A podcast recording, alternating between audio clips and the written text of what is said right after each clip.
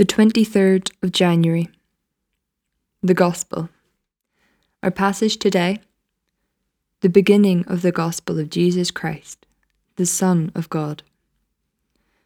Mark chapter 1, verse 1.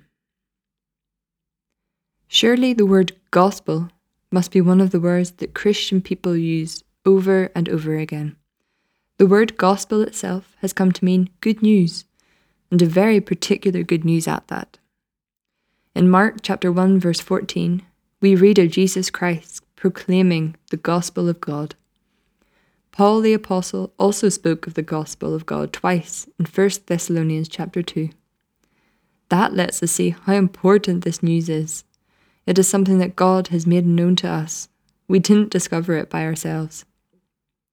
Again, the gospel is the good news of Jesus Christ, the Son of God. Mark chapter 1 verse 1. It is about Jesus. It came to us from God by Jesus, and Jesus himself is the good news. This gospel is for all people. It is God's response to a universal need. It is important for each of us. The gospel is a true message about salvation for sinners, and we have all sinned against God. The good news takes us to a sad place, the cross but it is there that God turned the bad news of our sin into the good news of grace and forgiveness. For it also takes us to the resurrection of Jesus and life everlasting for all who believe. And a prayer.